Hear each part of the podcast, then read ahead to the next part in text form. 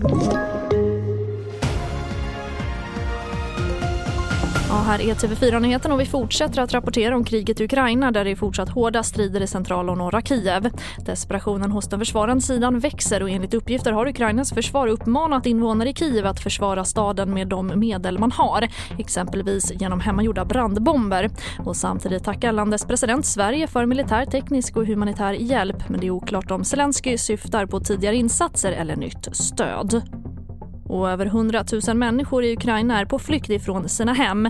Och nu går vi till vår reporter Jonas Källgren som befinner sig på gränsen mellan Ukraina och Polen och beskriver hur situationen är där.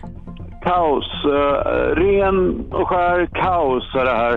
Uh, det kommer människor hela tiden hit och alla försöker ta sig över gränsen men praktiskt taget ingen kommer över.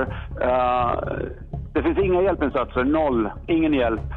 Uh, ingen som delar ut vatten, ingen som försöker organisera det, ingen som försöker hålla folk varma. Det är kallt, barn skriker, gråter. Uh, det känns inte som det finns någon möjlighet alls att uh, förbättra den här situationen. Och alla män mellan 18 och 60 år får inte lämna Ukraina utan måste vara kvar och försvara landet. På TV4.se där sker det ständiga uppdateringar kring kriget i Ukraina. I studion nu Charlotte Hemgren.